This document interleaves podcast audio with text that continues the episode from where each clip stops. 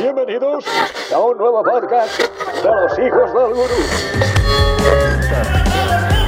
¡Ya has faltado a los, a los votantes de Marbella! ¡Quieto, preso! ¡Quieto, preso, joder! No es más que un mariconazo, como he dicho anteriormente. Lo siento mucho. Me he equivocado y no volverá a ocurrir. Yo no sé si me lo llevaría a mi equipo, pero hablando de ladrones, surge una nueva forma de ladrones, que en este caso son los piratas. Todos conocemos a muchos piratas a lo largo de la historia, y, todos- y hay más de uno que, que cabe destacar. Hombre, Jack Sparrow, el famoso pirata Jack Sparrow. Sí, famoso y ficticio, inventado por la Disney.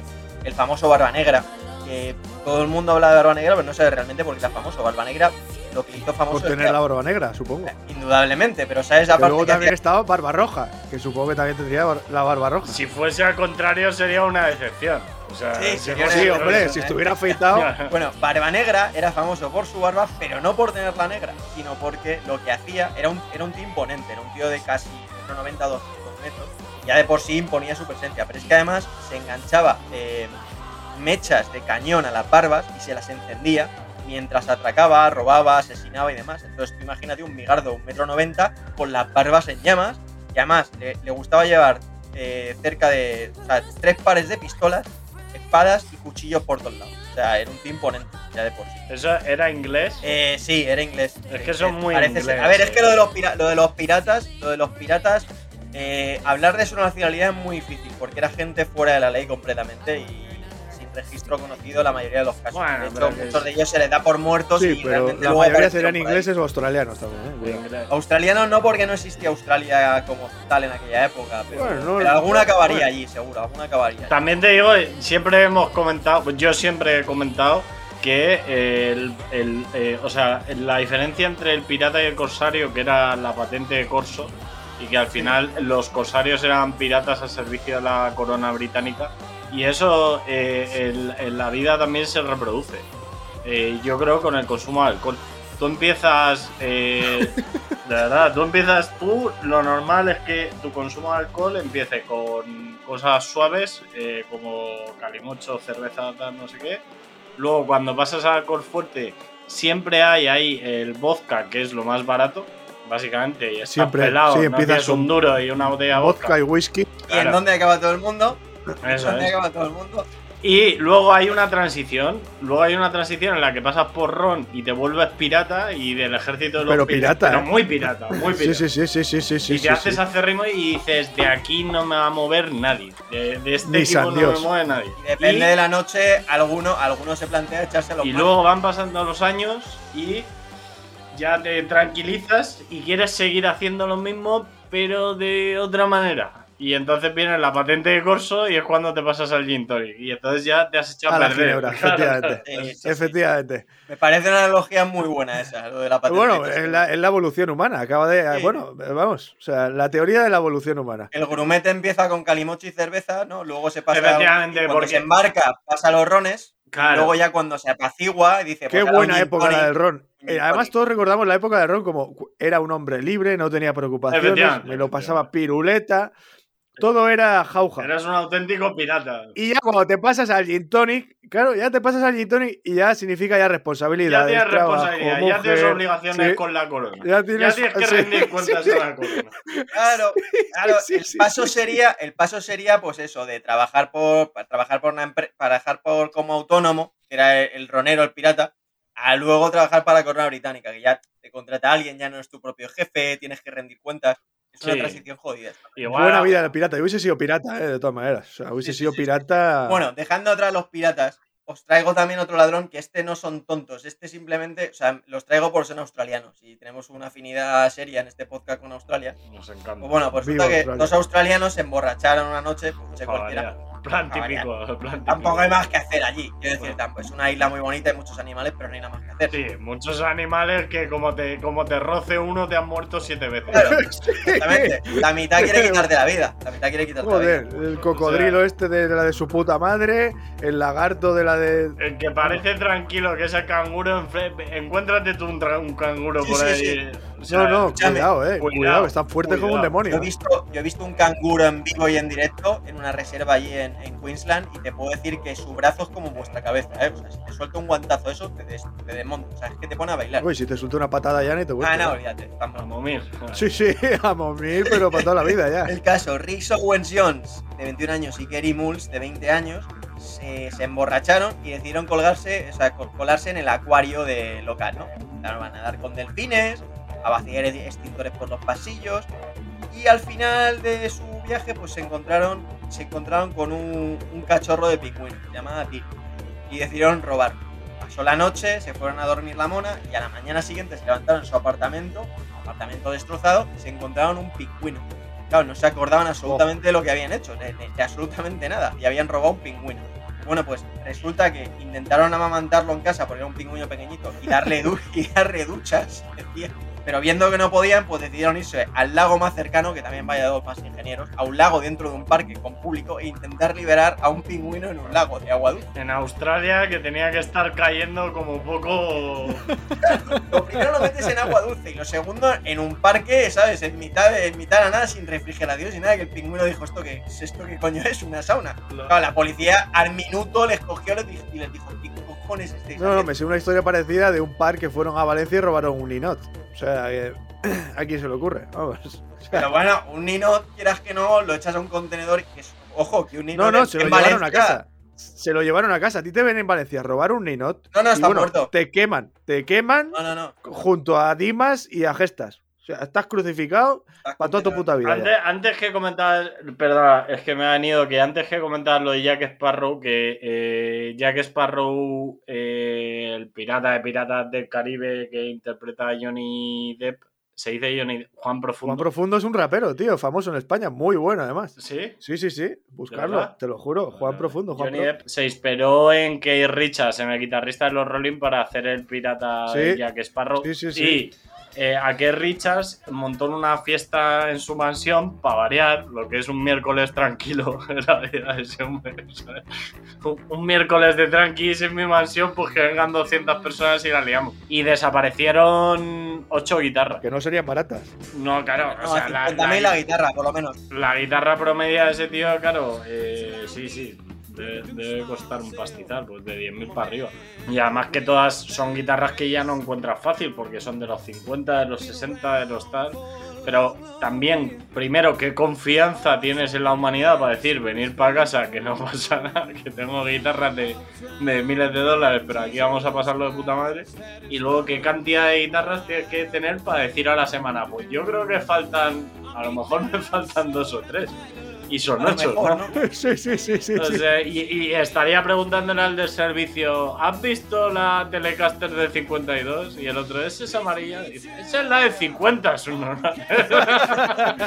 De hecho, participó en las películas. Eh, hacía de su padre. Sí, sí, Interpretó al padre de Jack Sparrow en dos de las películas. La del fin del mundo y la de, la de Barba Negra. Sí, la sí. de Canta de Mujer. Bueno, pues, ¿sabéis que pararon el rodaje entero por Keith Richards? Estaban en, una playa de, creo que era de Tailandia, eh, grabando una de las escenas, y le dio a Keith Richards por escalar un árbol a su edad, una palmera, para bajar un coco. Y se cayó y se partió el coxis, aparentemente, o un hueso de mar, y estuvo ingresado no sé cuánto tiempo. Y pararon el rodaje por él, por el capricho de... Pues estar ingresado me parece una mariconada porque yo me rompí el coxis. Sí. No sé si os acordáis. Hombre, recuerdo. ¿Cómo, cómo, ¿Cómo olvidar ese paso de baile, maestro? ¿Cómo olvidar? Yo me rompí el coxis bailando una noche a lo loco. Y yo a todos les dije, eh, creo que tengo algo roto, no me puedo ni agachar a, a abrochar el, el cordón del zapato. Anda, exagerado, ¿no? Y todo el mundo, anda, pero venga, pues vamos al hospital, listillo. Y yo, a ver, no vamos a ir al hospital porque estamos aquí tomando copas, no voy a joder la noche. Voy a joder la noche hasta que Efectivamente, seguí toda la noche de fiesta. Al día siguiente, cuando me quise despertar, bueno, aquello era. Pero es que cuando vas anestesiado eres muy valiente. No, y eh, también te digo, borracho me dolía, pero me- no me dolía como, como me dolía al día siguiente. Claro, ¿eh? Te aseguro que al día siguiente, hasta tirarme un pedo, o sea, tirarme un pedo, bueno, cagar, cagar era Bueno, o sea, no te imaginas, como si te meten una bombona de butano por el culo. Sí, sin lubricar, ¿no? Al del pilón ese eh, que se subió a, no sé, a un poste o algo y se lanzó pensando que le iba a pillar la peña, se pegó una hostia, se fracturó una costilla que le perforó el pulmón. Ya, eso ahora, ¿no? Con la, la Copa del Rey, ¿no? Sí, pero el tío se levantó como si nada, siguió y seguiría ahí todo lo que le diese. Al día Hombre, siguiente- a los dos o tres días. Y fumando piti, seguro. Eh, también es de, ese tío es de Bilbao. es de Bilbao ¿eh? Sí, no, eso, eso también, de eso juega ya a su favor. Hombre, hablamos también de que, de que Richard debe rondar ya los 80, no sé cuántos debe tener, pero debe estar en 76. No Por sé. ahí andará. No, 70 y tampoco pico. te digo, eh, que siempre aparentan más de los que tienen, no, eh. Luego eh. dices tú tienes 80 y tienes 60, Este- eh, hijo de no, puta. no, este aparenta todos Vamos a los ver, que tiene. Richard parece, parece una. Ese Richard está, o sea, está, está destrozado por la vida, literalmente. O sea, ese tío se hace, además dicen la leyenda que hace transfusión de sangre. Ese Paso cabrón de- lleva en la prórroga y ese cabrón lleva jugando en la prórroga ni se sabe, eh. O sea, los minutos de descuento que tiene, de verdad, es, es la hostia. Es que es el rock and roll. Pero escúchame, es que tú tienes una foto de Kate Richard con 30 años y la cara, la cara destrozada yo creo que la llevaba de serie, cabrón. A ver, ese es un, es un milagro que siga vivo. O sea, eh, que siga vivo. Dios es clarísimamente de los Rolling. Dios es de los Rolling y de Paul McCartney, claramente, porque que el resto los ha maltratado. macho. Sí, no, pero a Paul McCartney le ha dejado una existencia jodida, con un divorcio multimillonario y una cara de señora. Con una, con una coja. Una cara de señora antigua. ¿Sabes? Que es- es- tienes que vivir con eso, con ese cardao y tal, tienes que sobrevivir. Es difícil.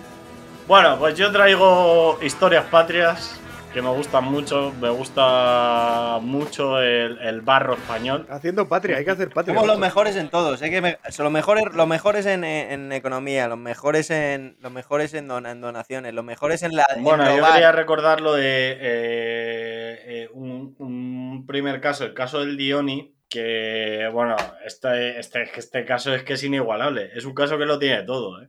Tiene la Hombre. oscuridad, tiene el furgón, tiene un tío con un ojo a Tiene la virulé. también con el personaje, macho. Sí, porque pueblo, es un tío, un tío más que de pueblo de barrio, ¿no? Es un tío de, de barrio, como humilde, que trabajaba en, eh, trabajaba en una empresa de seguridad. Es verdad que en un primer momento como que le fue bien la vida y digamos que hacía de guardaespaldas, estuvo de guardaespaldas me parece que de Miguel Durán, el presidente de la ONCE, estuvo del presidente también en, esa época del Banco Central. Y luego por un problema con los jefes de la empresa donde tra- trabajaba, digamos que lo relegaron a como mero vigilante de seguridad, en este caso de los furgones. Que ahora entiendes más, ahora entiendes más la historia, macho. Ah, el tío Ahora un entiendes un poquito más. el tío un Claro, hombre, es que el tío está enfadado, hasta los huevos. está. Dice, ahora, ahora os vais a cagar. Estaba enfadado y luego tampoco tenía pinta de ser un tío que reflexionase mucho las cosas. O sea, que tampoco por lo que sea al final se le ve el típico tío que le pega dos o tres vueltas, sino que es más bien impulsivo. ¿Sabes? Pues veo camión, Sí, veo sí, sí, tal. sí, sí. Eh, pues eh, estos camiones, digamos, de hacían la ruta de recaudación, ¿no? En esa época no había ni, ni, ni tarjetas, ni estaba tan extendido todo esto, entonces iban recaudando, pues, tanto de determinados comercios, como en este caso era de sucursales bancarias, me parece, el camión del Dione. Entonces iba haciendo la recaudación de las sucursales bancarias y tal, y luego lo llevaba a la caja de seguridad, donde fuese. Y en una de esas, el tío ya lo tenía todo más o menos organizado, eh, fingió un ataque de ciática y por eso no podía bajarse del furgón a hacer la última recaudación en la calle Alberto Alcocer de Madrid. Y a partir de ahí, una vez que se bajaron sus compañeros a hacer la última recaudación, el tío salió, salió escopetado con el furgón. Yo tiro para adelante. Efectivamente, dejó el furgón por ahí, eh, se llevó la pasta, se escondió en Madrid durante dos o tres meses, creo, en casas de amigos y tal, iba soltando pasta a diestro y siniestro a uno y a otro, hasta que pasó a Portugal eh, en un concierto de Roberto Carlos, eh, del cantante, obviamente, no del futbolista. Era Roberto Carlos. Pues chico, yo creo que eh, sí, estaría lo de... ¿Qué, qué cantaba este Roberto? No sé, mi madre le gustaba. Sí, mi sí, madre le gustaba Roberto Carlos, Camilo. VI. Sí, era de nuestros padres. Eh, Era la de el Puma, Ca- Roberto Carlos. La de yo, yo quiero tener un, un millón de amigos, yo creo. Yo quiero tener un millón de amigos. Yo creo que esa era Ah, de Roberto ser. Carlos. Yo pensaba que era plan ser. rollo Lu- Luis Miguel, pero bueno. No, no, que va. Eh, No, eh, Luis Miguel era mucho más sí. latino, coño. entonces que escuchó a Roberto Carlos y dijo, pues yo quiero tener un millón de amigos y me voy a Brasil. Millón de amigas. Hizo Y bien. en Brasil, pues nada, llevó una vida, pues en Brasil, con pasta, pues se comportó como el español medio. Yo creo que. En los 90, en, Vida- en los 90, vida claro. Vida austera, vida Sí, austera. Nada, nada despampanante. No tenía pensado Compañías, ahorrar, no tenía pensado ahorrar hasta tal punto, hasta tal punto era el nivel de vida que llevaba que coincidió en fiestas con Julio Iglesias, con Pelé y con tal. Imagínate el nivel de vida que llevaba. En realidad le pillan, porque ta- tampoco en esa época la cooperación internacional eh, estaba tan desarrollada, era mucho más difícil. En realidad le pillan porque la policía brasileña piensa que es un narcotraficante. Y entonces le empieza a investigar. Y cuando le empieza a investigar ya eh, ven lo del furgón de España y todo lo que había pasado. Y lo primero que intenta la policía brasileña, obviamente como policía brasileña, es chantajearle. Claro, Hay que tajada. ser fiel a las costumbres de cada país. Totalmente. Latinoamérica está arraigado y hay que hacer. Y a la situación del momento. O sea, España en los 90 era lo que era y Brasil en los 90 me imagino que sería, vamos, Bueno, más de lo mismo. Aquello debía ser. Puede- eh, Alibaba, lo, ¿eh? lo intenta sobornar. Él no llega a ponerse de acuerdo del todo por lo que fuese y a, a partir de ahí. no, chanta- chantajear, perdón. Ah, chantajeas, efectivamente. Y a partir de ahí, y, y nada, y finalmente lo detiene la policía española. Tiene el juicio. eh, le conde- no, le conde- no fueron muchos años de cárcel. Creo que fueron cuatro años de cárcel. Lo Yo voy a mirar. la verdad es que, la verdad es que, o sea, no, no sé cuántos años fueron, pero que, que robó 50, 60 millones. Eso sería lo que se gastó, yo creo, el hijo de puta. Robó un pastizal. A ver, 40 millones de pesetas se lo fundió en los dos meses comiendo, bebiendo, viajando en limusinas, en, yates de, en yates de lujo y alojándose en los mejores. 40 millones en cuánto tiempo has dicho? ¿En dos meses? Sí, 40 Y millones. 40 Estamos millones de la época, de la época. Tú ponte en los 90 también, eh, cuidado. Escúchame, estamos a En Brasil, que yo no sé la moneda que está en Brasil. Eh, es- es verdad que corre por ahí también la leyenda urbana que me parece muy chula de que el Dioni dejó como algo de pasta para pagar las nóminas de los de los Sí, empleados de en, los- su Audi, en su Audi A80 creo que era, ¿no? Que dejó Eso, una lleva- llevaban un Audi 80 así en el que escapó y tal. No, pero la pasta esa la dejó en el furgón. Y verdaderamente la dejó porque toda e- e- esa pasta que sobraba, digamos, estaba en metálico. Y claro, pesaba como el doble. O sea, tú piensas que el tío, el tío se fue a Portugal con 40 kilos de peso en, en billetes de pasta. ¿Sabes? 40 kilos, o sea, como eh, tres maletas. Gran trabajo, gran trabajo de, la- de las autoridades eh, eh, de- del aeropuerto. Es decir, No, pero iría en coche, coño. No- bueno, y allí, no bueno, tengo claro, na- no facturas- tengo- supongo, pues. No, no, claro, a Brasil fue en barco. a Brasil, en, a Brasil co- a fue en coche tienes un trecho, ¿eh? Buah, tienes un trecho. No, a, Po- a Portugal fue en coche, pero a Brasil fue en barco. Y decía el tío que Vale, sí, vale, que vale. iba pendiente de sus maletas, pero tú imagínate lo que pesaba. Ya, ¿eh? ya, ya. También es que estamos hablando de los 90, porque acordaros que después del 11 de septiembre eh, sí que es verdad que la seguridad de los aeropuertos ha cambiado completamente. ¿no? Yo- ¿Os Sí. acordaos cuando éramos pequeños en los 90 eh, lo que era viajar y lo que es ahora? O sea, que ahora necesitas ir mucha antelación, prácticamente te desnudas. Yo de pequeño, cuando montaba en avión, estaban los asientos de fumador y los de no fumador. Claro, y daba claro. igual porque todo el avión se comía, se comía el fumador. O sea, Y Si quéjate. yo llegaba a meter en un avión, claro, y quéjate, sí, sí, quéjate, quéjate. Y yo me acuerdo, antes del 11S, yo cuando tenía a lo mejor 10 o 12 años, que tenía la- teníamos las pistolas estas de bolitas de plástico, las típicas. Yo llego a meter una pistola de balitas de esas, además que parecía una réplica de metal, en una mochila de mano y, y ni me han parado los rayos X, ¿sabes? Que, que dice que, que ahora lo piensas, tú metes eso ahora mismo, aunque sea una réplica, metes una, es una bolsa y poco menos que te echan ¿dónde? al En un aeropuerto. en un aeropuerto, en un aeropuerto, volando de, de Alicante, de Alicante a De Madrid o Alicante algo a así. Estados Unidos, a Columbine. No, a Columbine no. Escúchame, vaya, si saca un cálculo rápido, es- ese tío se estaba gastando eh, al cambio 4.000 pavos al día en comer y beber en Brasil. Eh, por 4.000 pavos en los 90 en Brasil, igual te podías comprar una villa casi. Que sí, que sí, pero es que no se, no se privaba de nada. No se privaba de nada, ya te lo digo yo. eh, Chupó y- cárcel, llegó a chupar cárcel, Sí, pero. ah, estuvo, pero no, no estuvo tanto, ¿eh? estuvo tres años y pico, digamos, desde pues le ha rentado. La jugada fueron, la ha rentado. fueron vamos, finales de lo los bailado. 90. Sí, por eso también se conoce al Dioni, porque todo el, es un tío que lo ve la gente y dice, pues chico, tampoco le, tampoco le ha salido tan mal. Tres años y pico estu- estuvo en la cárcel, en el 95 salió de la cárcel en libertad condicional y a partir de ahí su vida es eh, un continuo descenso. O sea, es que me hace mucha gracia porque, porque es decir, si es la vida del Dioni tiene un momento cumbre y a partir de ahí es arrastrarse por el barro, eh, de barro en barro. Picado. Totalmente, abrió. Bar- porno, o a- sea. abrió. eh, O sea, es que ha llegado hasta hacer porno, macho. Es, es muy triste. ¿eh? Y escucha, sacó dos, Torbe, ¿no? sacó dos o tres discos, ¿eh? Uno de los discos se llamaba Todo sobre mi furgón, que me encanta. También te haces cuentas y sale rentable. Tres o cuatro años en la cárcel, la razón de que 100 kilos. eh, A ver, para mí no me sale rentable. eh, No, que lo pero hacer- no, A ver. no, no me sale Claro, hay rentable que plantear la tenemos- situación en el momento y, en la situación de cada vida. uno. Claro. Sí. Un tío soltero que no tiene nada que tal, que está hasta los cojones porque le han relevado del cargo, de no sé qué, no sé qué más. Oh, joder, le ha salido redonda la jugada a la Virgen. Es decir, era un tumbado. Ahora, en el momento ese de robar el furgón, que eso él lo cuenta, tiene una entrevista, y además ahora, como ha habido como un aniversario y tal, o hubo hace poco. Ahí se quedó calvo, de hecho. Ahí empezó a perder pelo a- por kilómetro. Bueno, ese, ese problema es un problema ahora, pero eh, esa en los 90, ahora no. Ahora con, con 300 kilos se pone la mata de, vamos, de Puyol si quiere.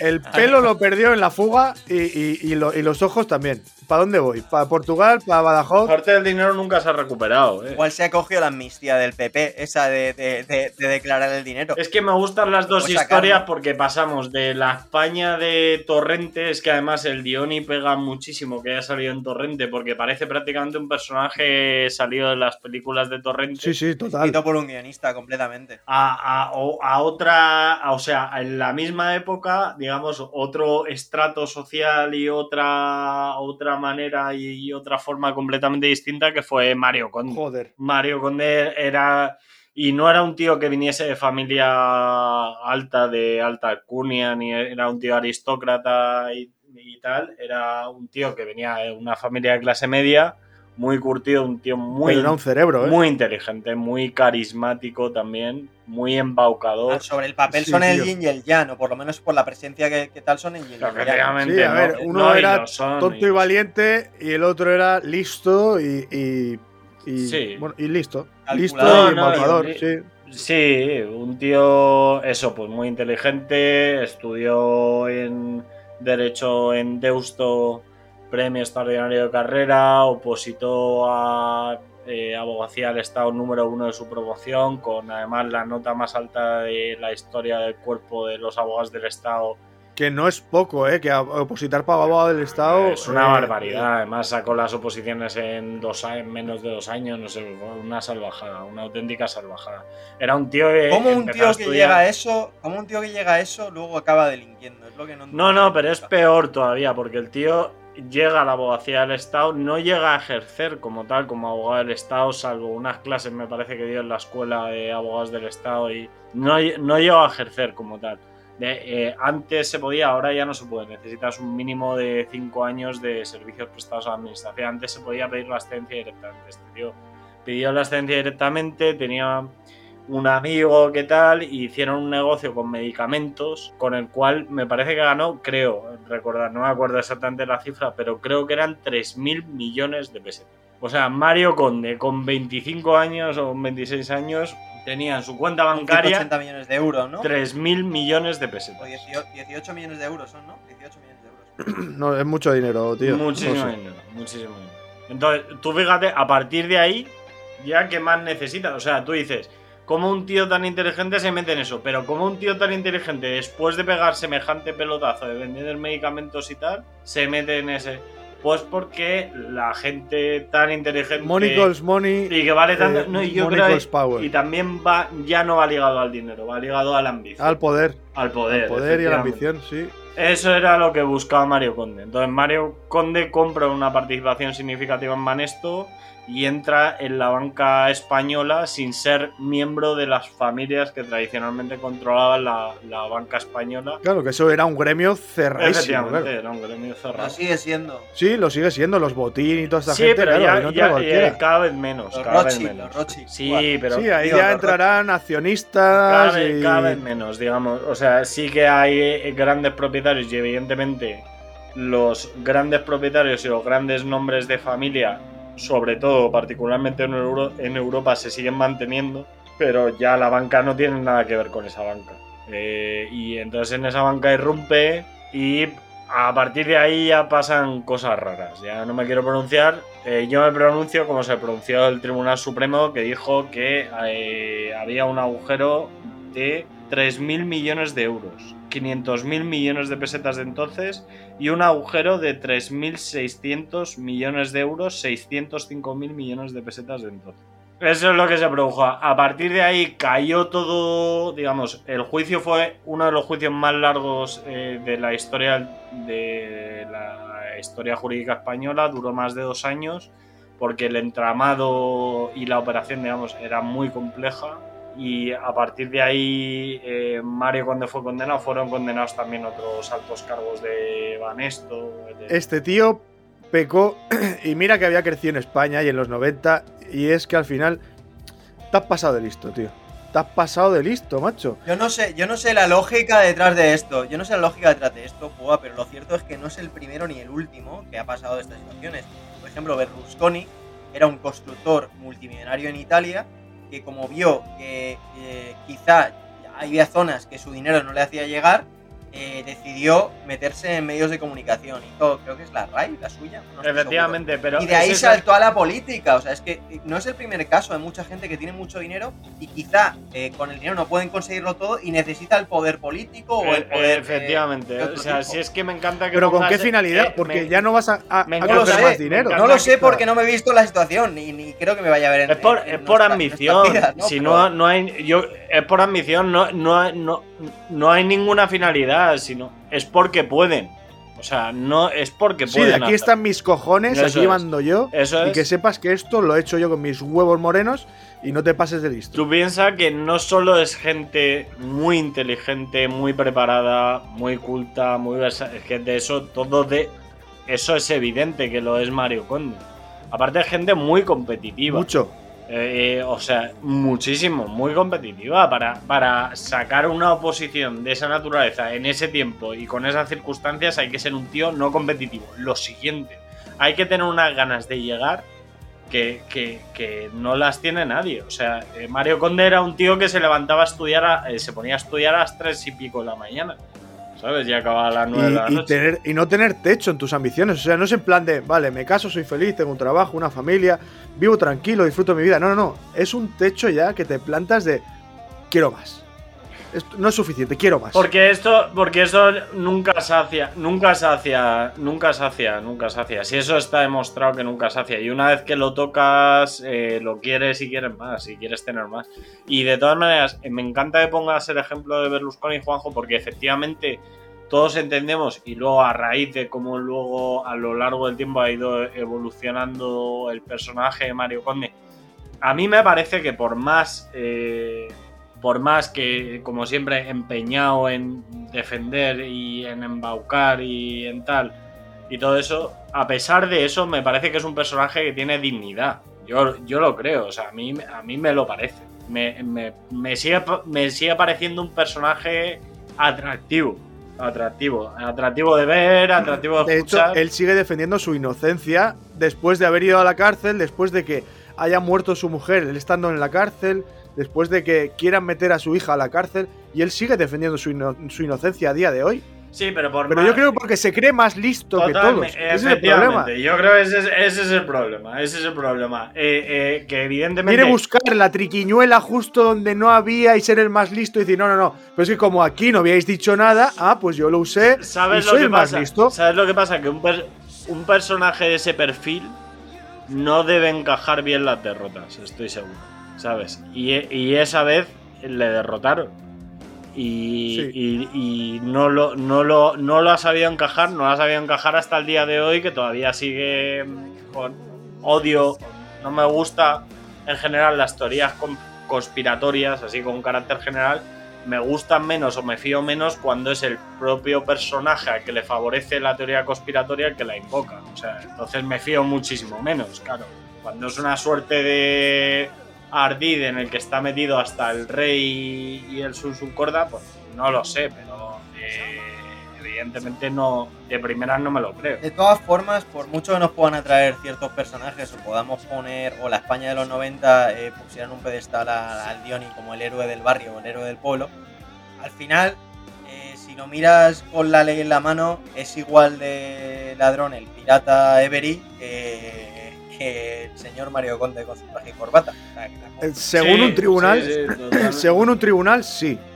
Según un tribunal, sí. Según él, Ya, no. bueno, claro, claro, y, y Trump no perdió las elecciones y hay mucha gente que no acepta sus derrotas, está claro, por supuesto, pero al final las cosas se demuestran y con la ley en la mano ladrones son todos. Efectivamente, para este tipo de, de ladrones como Mario Conde, que es lo de los white collar, te lo digo, los cuellos blancos, White Collar Juanjo, Crimes, sí, gracias, gracias, sí, me hacía falta, White Vale. Collar Crimes, sí. Eh, eh, ese término se acuña en el sentido de que es gente que sí, efectivamente, ha robado, o sea que ha robado evadiendo impuestos, sea que ha robado metiendo la mano donde no debía, sea que ha robado tal, pero ellos siempre argumentan o contraargumentan, siempre que es gente que sabe vivir en sociedad, que no da problemas, no es un delincuente común. A, a ver si me No, al, al hecho no. Eso es, no es un tío que. eh, eh, ese tío no te va a dar problemas eh, sociales. Cruzando más por la calle, sí. Eso es, no va a ir eh, tirando de navajilla a la primera vieja que pase o pegando tiros de bolsa. No. Ese tío no va a hacer. No, pero igual se pone de presidente de la comunidad y los 87 euros que sobran se los empieza a decir y dice, oye, no, que necesitamos hacer una obra. No, ¿eh?". efectivamente, si yo estoy totalmente de acuerdo, si eso no debe eximir de eh, que tú te has portado mal, has perjudicado a- al conjunto de la comunidad, al conjunto del país en este caso, tú tienes que pasar por la cárcel para reflexionar. No igual para reinsertarte, pero sí para pensar un poco en lo que has hecho y que sepas Y que también la mal. cárcel, la cárcel, sobre todo como concepto de castigo, no como concepto de reinserción, porque Totalmente. el concepto de reinserción eso es una, eso es un, vamos, es una discusión ya. Otro día, si quieres, para otro podcast, otro podcast podemos hablar de las cárceles. Eh, me parece un tema interesantísimo. Pero bueno, en este caso era castigo, macho. Sí. Has sido de listo, te han pillado, pues chupas, chupas, chupas pena, por listo. Pero bueno, eh, son dos personajes que verdaderamente yo creo que reflejan perfectamente la sociedad de una de un de la sociedad española en una en un determinado momento. ¿no? Sí. Lo- las dos caras de la misma sociedad prácticamente abarcan desde un lado hasta el otro. Eh, o sea, son el blanco y el negro y por en medio estamos. Hay un todos. gris.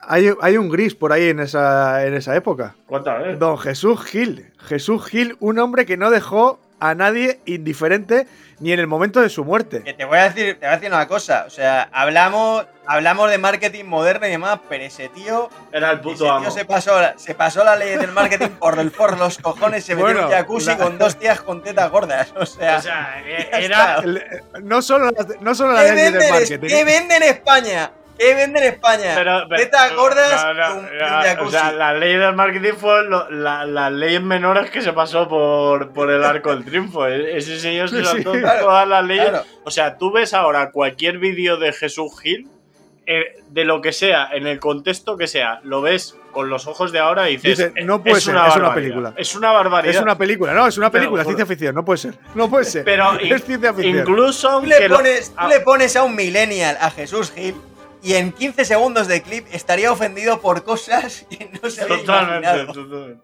Ah, coge Jesús Gil a un millennial, se pone el palillo en la boca y antes de que se dé la cuenta tiene- Sí, sí, sí, se la sí. tiene metida hasta el tuétano. vamos. O sea, todavía no se ha enterado ni de qué va la película. Jesús Gil, un hombre que dejó la universidad en el primer año de carrera porque la suspendió todas y dijo, "Chica, esto no, es lo, Bueno, estudiar eso no es lo mío. Eso nos ha pasado mucho. Pero porque, Estudiar no es lo mío. porque se dio la vida, se dio la vida en Madrid, joder, es que en Madrid que tenía que estar. Sí, luego se fue, luego, claro, y en Madrid y empezó con la compraventa de coches, Sí. de no sé qué, de, de- de propiedades y, y al final, bueno, acabó con... Bueno, pero de hecho, Jesús Gil no dejó indiferente a nadie ni en el momento de su muerte, porque es que además no son pocos los que dicen que realmente no murió, al menos en el momento que se dijo que murió, sino que se fugó a otro país. Y yo, de Jesús Gil, me lo creo. O sea, eh, en Estados Unidos tienen a, a Elvis Presley, ¿no? Que no, No, murió. pero yo traducido, mira, los, en la- alemanes, los alemanes tienen a Hitler y nosotros tenemos a Gilly Gil, ¿no? Son, son muy de esas teorías. A nosotros nos gusta. para mucho. mí un Jesús Gil a día de hoy en Estados Unidos lo compararía con un Donald Trump, por ejemplo. Sí, Totalmente. pero Donald Trump. Sería algo Donald- muy Sí, parecido. muy parecido. Donald Trump es, es suave.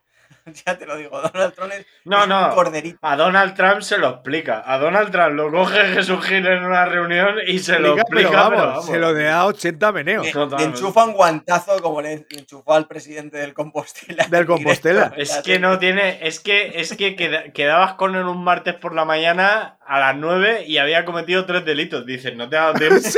sí, sí, sí, sí.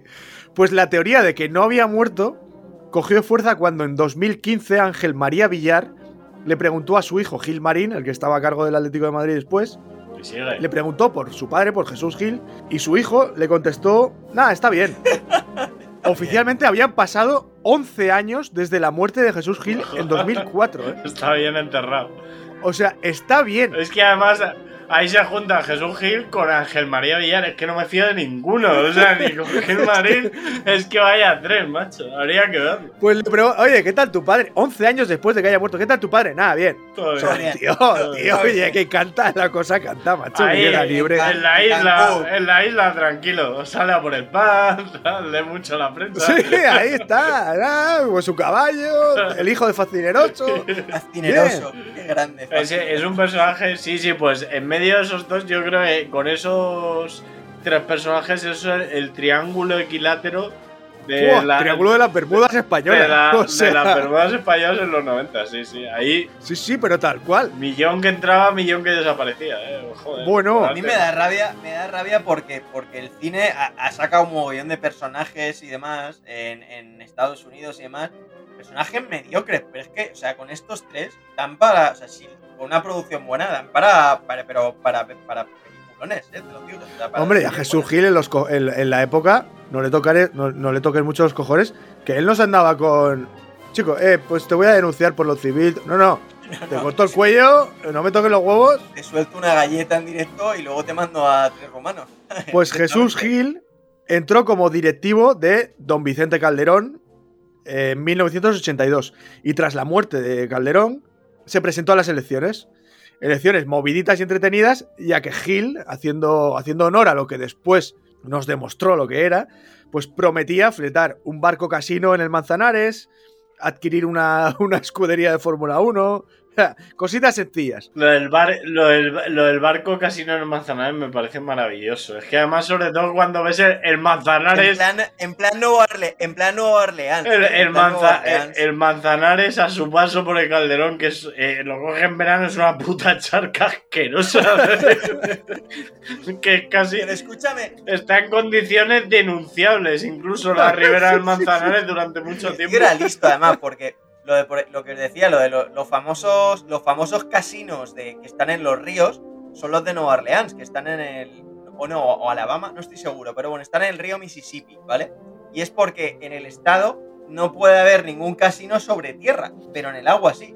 O sea que si me apuras, igual Jesús Gil El estaba, de puta pilla- escuchó algo. estaba pillando un precedente, ¿sabes? De, un- de- de una ley federal estadounidense. Dijo, coño, en el Manzanares no hay jurisdicción, puedo poner un puto casino. Aguas ¿sabes? internacionales, el Manzanares aguas internacionales. Pues la verborrea no fue lo único que le sirvió para ganar las elecciones, sino que fue un gran fichaje de la época que fue Paulo Futre. Hombre. En la época cuando lo fichó, era un fenómeno de 21 años que acababa de ganar eh, la Copa de Europa con el Oporto y de hecho a tres días de la votación Gil se plantó en Milán, que es donde estaba Futre concentrado, y pagó 450 millones, lo montó en un avión rumbo a Madrid y lo presentó en la discoteca Jácara Hombre. como nuevo fichaje. Todo discretito, todo de la época de los 90. O sea, Y, y no, lle- Ah, no lleva las manos atadas y una bolsa en la cabeza de milagro. Y, se- y seguramente, además, el pago lo hizo en efectivo. ¿Sabes? Con una bolsa de pita, con los billetes. Toma, De esa, 400 millones como estos, si los dejo en la mesa. de esa hacienda no debió oler. Ojo ni- que quizás lo soltó, ¿eh? Porque, claro, se lo trajo y todo muy discretito. Eh, nada, sí, una discotequita. Es que la, la España de los 90 es que es para hacer un, ep- un episodio, ¿eh? Sí, sí, Yo solo, eh, yo solo eh, recuerdo es que era- escándalos. eh. El, el mundo torrente, sí, sí, pero es completamente. Es que era igual, mundo- era igual. o sea, a lo largo de la trayectoria de Jesús Gil como presidente del, Madrid, del Atleti, que es como más lo hemos conocido, ¿no? Nuestra generación, dejó perlitas, ¿sabes? Como en plan, mi error ha sido tratar a los futbolistas como personas.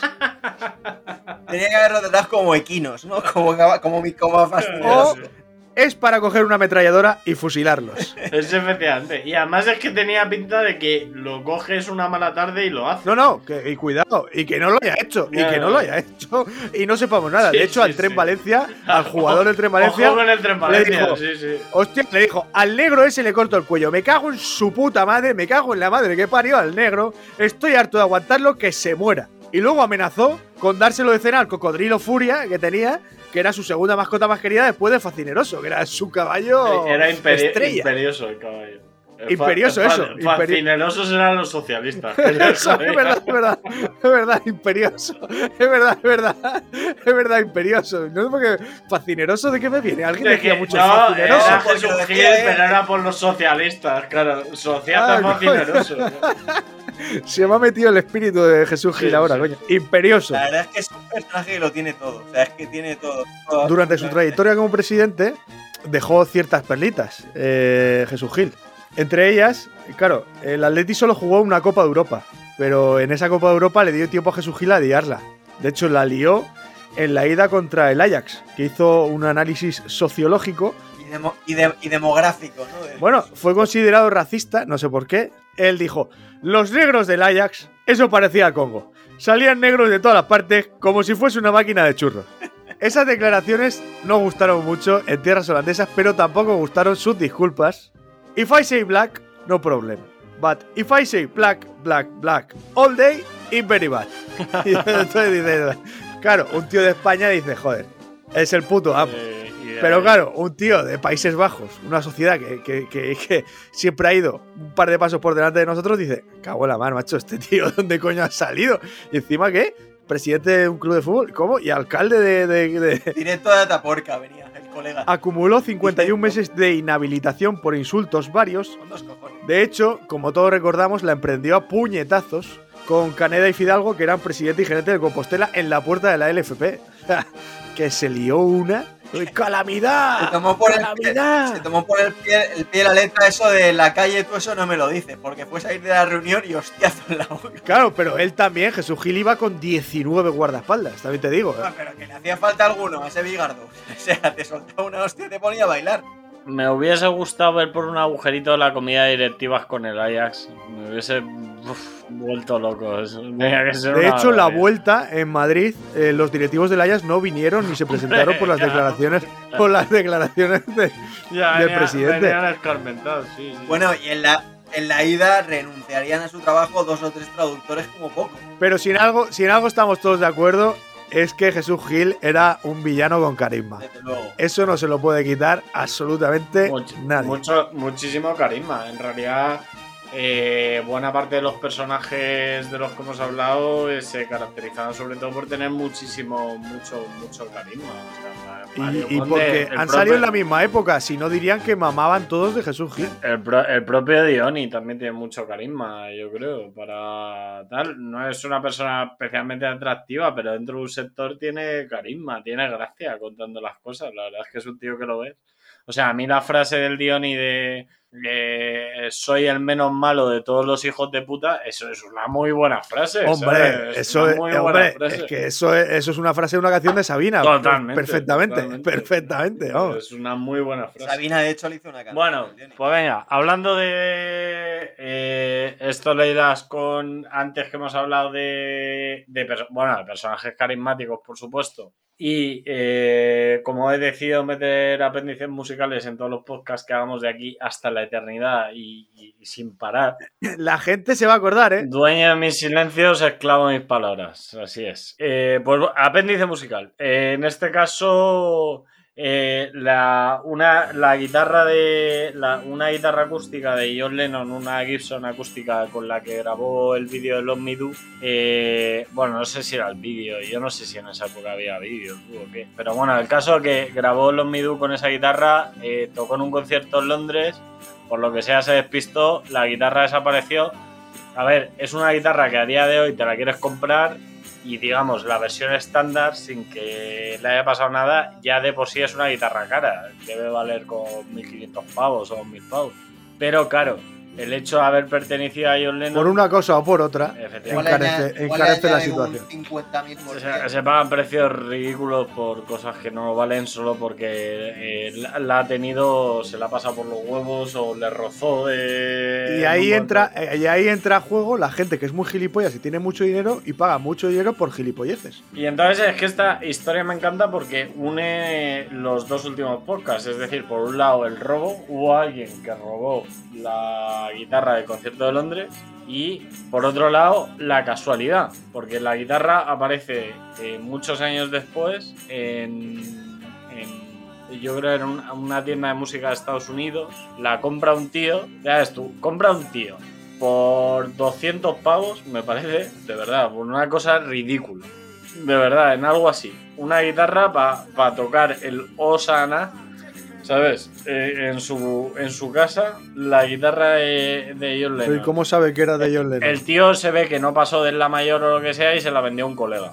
Se la vendió a un colega también por 200 pavos, una cosa así. Y el colega empezó a tocar y se ve que le pilló el gustillo. Le, pilló el gustillo y empezó ya a comprar eh, de esto para aprender a tocar la guitarra, de tal, algunas revistas y tal, hablamos de los años 90. Y entonces en una de esas revistas eh, vi a John Lennon con una guitarra que era igual que la suya. Dijo, coño, no será, no será. Y efectivamente era. Pero ¿y cómo se dio cuenta de que era? No, luego las, eh, digamos, luego eso se No, claro, yo puedo ver una revista, pero se habrán no, fabricado. efectivamente, 55. eso se certifica por un experto. Todas las guitarras llevan número de serie. Todas las guitarras. Yo creo que la llevan todas las guitarras, pero en concreto las guitarras de buenas marcas de Gibson, Fender, PRS, eh, tienen eh, números de serie muy específicos que muestran el año de producción, el momento en el que se han producido, tal. O sea, están perfectamente identificadas todas esas, todas y cada una de esas guitarras.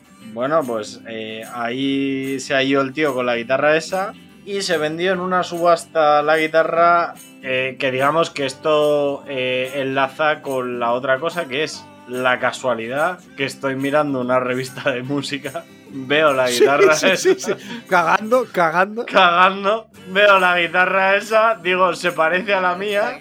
Pero escúchame, también tiene que ser mucha casualidad para estar tan convencido. No sé si tenía alguna marca la guitarra, algún No, el golpe. tío iba fumado. El tío iba fumado. El tío iba fumado Yo no porque en puedo esos entender, momentos porque- no te fijas tanto. Tienes que ir fumado para fijarte en esos detalles. No era una guitarra tan especial, es decir, no es que llevase un algo. No, era una guitarra estándar. Buena guitarra, pero estándar. No era nada que llevase algo especial. Sí, que no era una guitarra blanca con. No era una guitarra, era una guitarra de producción en serie. De producción en serie en los años 60, que las series obviamente eran mucho más pequeñas, pero que era una guitarra que se podía ver por ahí. Pues el tío decidió, el tío se empeñó en que esa guitarra era la suya y efectivamente esa guitarra era la suya. Eso. Evidentemente debió romper una amistad que no sé cómo de Hombre, intensa sería hombre. con el amigo al que se la compró eh, que no pasó de la mayor eh, eh, debió romper la amistad porque se vendió en una subasta por el módico precio de 2,2 millones de euros. Hostias, no, no iría a medias con el primero, claro. No, yo creo que el primero no vio en el El juego. primero. El primero se, se- se murió El primero- cagándose en el su puta no- madre. ¿Y cómo acaba una guitarra desde Londres a, Estados Unidos, coño? Porque alguien la, la trincó en el concierto en el 63 en Londres, pues de la misma forma que hemos dicho que el Diony se llegaba eh, millones de pesetas a Brasil, pues en esa época cogías, ibas al avión o al barco y decías, ye, que, que tengo esta guitarra que es mía, que es mía, y cuídamela. Sí, sí. Y eso no es raro, eh, ojo. Aquí en el, el- el famoso. El famoso pintor este. Bueno, pintor, eh, artista este callejero, Pansky. Bansky, efectivamente. Hizo, o sea, él hace arte donde quiere, donde salen los huevos. Bueno, pues hizo eh, dentro de un pub en Brighton, en, una, en, una- en un, en un pueblo costero de, de Inglaterra, pues dentro, dentro de un bar hizo un. En un mural hizo un dibujo, ¿sabes? Pintó un dibujo de dos policías hombres besándose. Bueno, pues entraron a robar y arrancaron el trozo de pared. Y una semana después se vendió en una subasta en Estados Unidos, en Nueva York, por 750 mil dólares. O sea, ¿cómo cojones te llevas un trozo de pared de dos metros a Estados Unidos y acaba en una subasta legalmente y se vende, ¿sabes? Yo he visto, yo he estado en las cloacas, en las cloacas de Brighton y te aseguro que hay gente que es capaz de ello. No, Brighton, Brighton era donde le gustaba ir a pinchar a Fatboy Steve. O sea, Tías, que yo estuve un verano, en los 90. un verano entero que fui a trabajar, pues no trabajé ni un puto día. Tengo que trabajar en trabajar. Vale, vaya, ¿solo traes eso? La guitarra de... Ya está, Yo coño. ¿qué quieres? Hostia, una historia que te he hilado dos podcasts seguidos. Has enganchado, has enganchado dos podcasts, has hilado bien, has hilado bien, pero también el caso... Coño, he metido dos apéndices ¿eh? musicales. Uno relacionado con el robo, otro relacionado con el robo y con la casualidad. Digo, supéralo. O sea, Bueno, supéralo. recomendaciones. eh, a mí personalmente hay un actor que me gusta mucho, se llama Daniel Brühl, que es hispano-alemán, nacido en Barcelona, pero bueno, de familia alemana. Eh, tenéis eh, ahora la serie que si os gusta Marvel de Falcon y el Winter Soldier en, en Disney, la tenéis. Y ya que estamos con él, la película de él, que es antigua pero es muy muy buena, si os gusta este actor, que es la de Goodbye Lenin. Peliculón. Y se puede ver en YouTube, además. Que el otro día, no tiene nada que ver con esto, vi una peli de mierda de eh, cuatro putas horas en cuatro tercios. Eh, menuda mierda te echar un puto palo. Ya sé cuál es. la O sea, me cago en... Vamos. Mucha resaca o. Me joder, no, está aburrido, aburrido, aburrimiento, tiempo libre, tiempo libre. Tiempo libre del que hoy en día, a partir de los 30, tiempo libre ya no lo inviertes en eso, ¿eh? porque yo con 20 me acuerdo, No, tiempo libre no, no. lo invertía en. en- pero Ahora me duele. jodió. Ahora lo puedes hacer. Ahora me pero jodió. Te duele, te duele. no, no, te me duele. jodió, dije. O sea, he perdido cuatro putas horas de mi vida viendo una peli en cuatro tercios, que tengo media pantalla de la televisión en negro, y, y estoy viendo pues una peli que ya había visto, además. Y remata. Y no ha estudiado inglés. Que podía haber sí, estudiado inglés. sí, sí, sí, sí, sí, sí. De la Justicia. Es que DC durilla, es durilla. Totalmente. Yo recomiendo un libro eh, porque últimamente llevamos unos. Bueno, y sigue un poco como la tónica general del podcast, parece que va abocada un poco a perder la fe en la humanidad. Y. pues, Sí, sí, sí, sí, sí. Pues bueno. La verdad que somos bastante Son halagüeños. los tiempos Ma- que corren, tío. Hemos empezado el podcast en pandemia. Hay que Sí, ser por un lado sí. Escúchame, por un lado sí, y también te digo, por un lado me gusta. O sea, también te digo, me gusta, me gusta eh, Yo creo, yo rebuscar en la creo la basura, sensación- escarbar en el barro. O sea, When the, la- heat, when, la when the shit sí. hits the oven, como dijo en el primer podcast. yo creo que las sensaciones humanas en situaciones extremas, es decir, a- posapocalípticas o preapocalípticas, son donde se ve. O sea, crees en la- eh, ahí está el análisis bueno, no cuando todo es bonito y dorado. Totalmente de acuerdo. Eh, pero entonces, para no perder del todo la fe en la humanidad y pensar que hay gente que merecería mucho más que hablásemos de ella que de los sinvergüenzas y salvajes de los que hablamos, de los que acabamos hablando en el podcast, Son los que venden. Son los que venden. Nos dedicamos Yo a sí, sí, pues sí, yo sí. creo que hay una buena, muy buena novela, muy corta, de hecho, yo no debe tener ni 200 páginas, que es Momentos Estelares de la Humanidad de Stefan Zweig. Stefan Zweig es un escritor increíble, es un poco duret, o sea, un poco áspero, pero ese libro en concreto, que es muy corto y está muy bien, y va desde Cicerón hasta Händel, contando momentos concretos de personajes concretos de la historia que marcaron de alguna manera, de una manera o de otra, el, el devenir de los acontecimientos. Suena bien, pero nosotros o sea, Sí, tendríamos que hacer el Es- contralibro de momentos de la decadencia humana. Hombre, hombre, evidentemente parece mentira. Para Parece eso, mentira. para eso no, no hay tinta, no hay base de datos, no hay algoritmo No, que no, te aguante. no, no, no, no. Ni logaritmo neperiano. O ¿eh? sea, los momentos estelares caben en 200 páginas. Lo otro serían volúmenes y volúmenes llenos de mierda. Pues yo recomiendo. Pampot, que es un dúo, porque he tenido. este- el- me ha pillado hoy el día de Tecno. Recordando mi época Tecno de pf, 25, 26, 27 años. Y en el Tecno me movía yo, me acuerdo, macho, y me rememoraba fiestas que me he pegado. Pero sí, Pampot es un dúo de DJs de Berlín, alemanes, que la música electrónica en Berlín es, para mí Berlín es la meca de la música electrónica. Pues Pampot es un dúo, tío, de DJs y productores que, es, que me parece la hostia, que es la típica música que te puedes escuchar cuando estás de barbacoa en una piscina de fondo, tío, que es un tecno muy, muy llevadero y muy súper chulo, que no es un acid tecno de estos de muerte. Un tecno, un tecno tranquilo. Yo no soy experto, no soy experto en techno, pero yo para mañana me pongo techno. Y menos trabajar, menos trabajar, me apetece hacer cualquier otra Pues cosa. un sábado en una barbacoa de verano con colegas en una terracita te puedes poner una una playlist de pan pot Pero eh, en, en que una, te la vas a gozar. en una terracita o en, un, o en un parking.